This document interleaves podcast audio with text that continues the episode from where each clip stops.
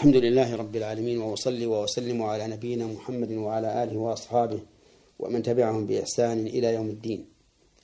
أما بعد أيها المستمعون الكرام فهذه الحلقة الثالثة والثلاثين بعد المئة من حلقات أحكام من القرآن أو من أحكام القرآن.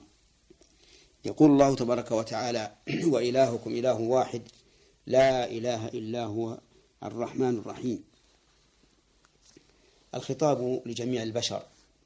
يخبر الله تعالى أنه إله واحد ويؤكد ذلك بقوله لا إله إلا هو أي لا معبود لا إله حق إلا هو والإله بمعنى المعبود حبا وتعظيما. ويبين عز وجل بعد ذلك أنه الرحمن الرحيم. وفي هذا والله أعلم إشارة إلى أن ألوهيته وربوبيته مبنية على الرحمة.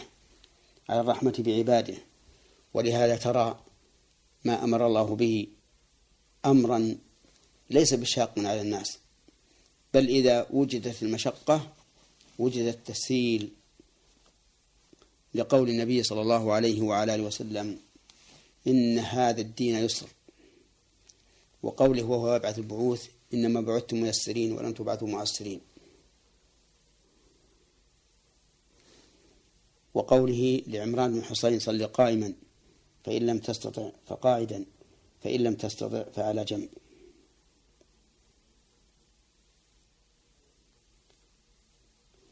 وقوله ومن فوائد هذه الآية الكريمة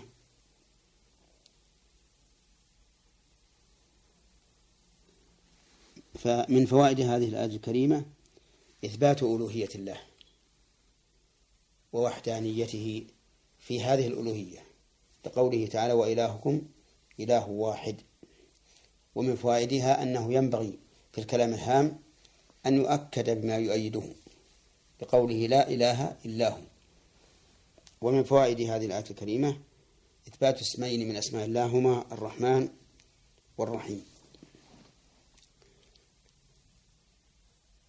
وإذا ذكر هذان الاسمان الاسمان جميعا صار الأول للصفة والثاني للفعل. وإن أفرد أحدهما شمل الآخر. وعلى هذا فيكون الرحمن أي ذو الرحمة الواسعة. والرحيم أي الموصل رحمته لعباده. من فوائد هذه الآية الكريمة أولا إثبات وحدانية الله تعالى في الألوهية. لقوله هو إلهكم إله واحد. ثانيا الرد على المشركين الذين يعبدون مع الله إلها آخر. والعجب أنهم يعبدون مع الله إلها آخر ويقولون في حق النبي صلى الله عليه وعلى آله وسلم أجعل الآلهة إله واحدا؟ إن هذا لشيء عجاب. فيقال إن العجاب كل العجاب ما أنتم عليه من الشرك. كيف تعبدون مع الله غيره وهو خالق السماوات والأرض؟ المتفرد بخلقهما.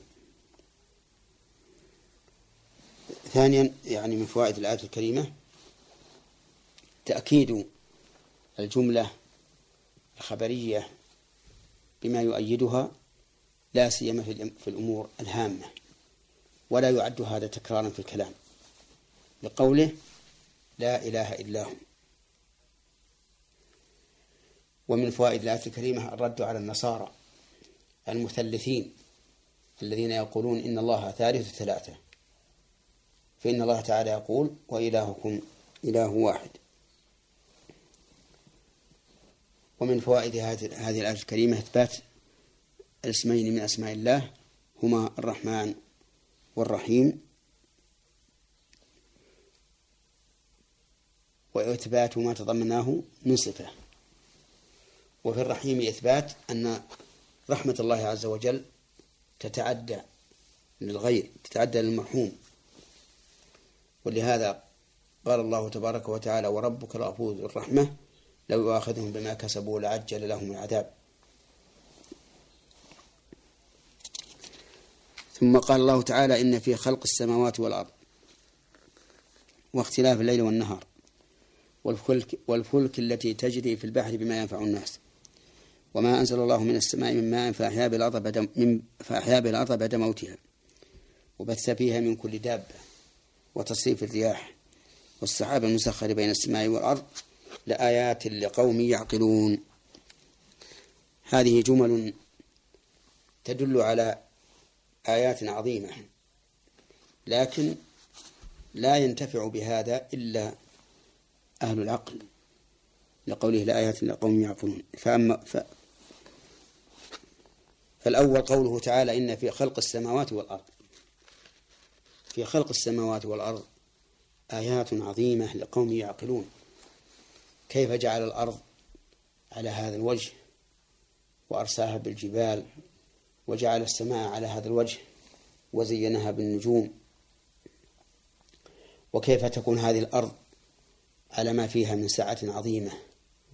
تكون آه، ملجأ للخائفين ومزدرعا للحارثين.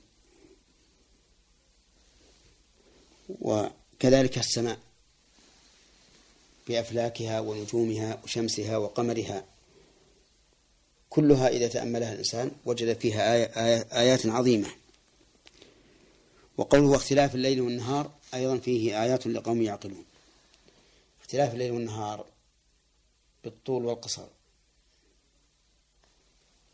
كذلك أيضا بما يحدث فيهما من حوادث حروب وأمن رخاء شدة قحط غيث وغير ذلك. والفلك التي تجري في البحر بما ينفع الناس هذا أيضا من الآيات لقوم يعقلون. الفلك هي السفينة تجري في البحر في هذه المياه العميقة الواسعة التي تتلاطم بالأمواج وهذه وهذه الفلك تجري في في البحر بما ينفع الناس بحمل بني آدم من جهة إلى جهة وحمل الأرزاق من بلد إلى بلد وغير ذلك من من الآيات العظيمة في في في الفلك التي تجري في البحر بما ينفع الناس. وقوله وما أنزل الله من السماء من من ماء فأحيا به الأرض بعد موتها هذا أيضا من آيات الله. هذا المطر الذي ينزل على الأرض القاحلة الميتة الهامدة فتصبح الأرض مخضرة كل هذا من آيات الله عز وجل. وإلى حلقة قادمة إن شاء الله. والسلام عليكم ورحمة الله وبركاته.